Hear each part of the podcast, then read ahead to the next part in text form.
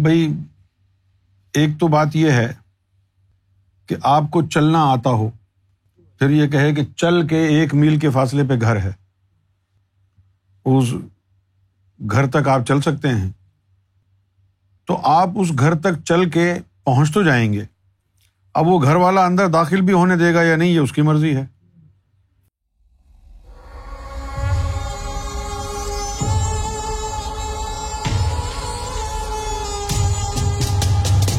لوہے محفوظ کو بنانے کا مقصد کیا تھا؟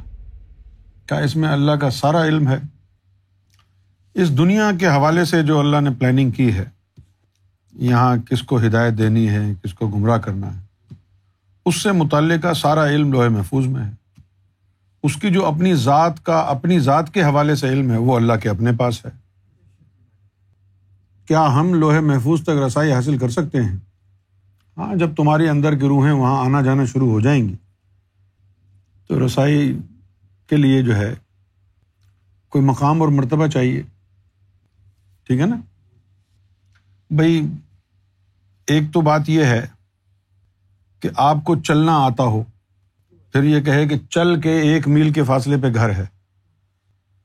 اس گھر تک آپ چل سکتے ہیں۔ تو آپ اس گھر تک چل کے پہنچ تو جائیں گے۔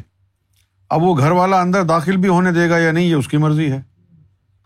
تو ان لطائف کے ذریعے آپ کی رسائی وہاں تک تو ہو جائے گی جہاں لوہے محفوظ ہے۔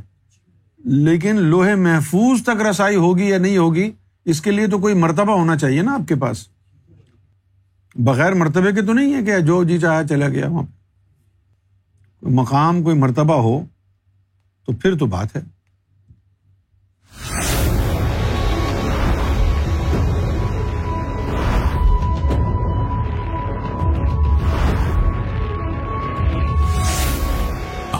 TV, the place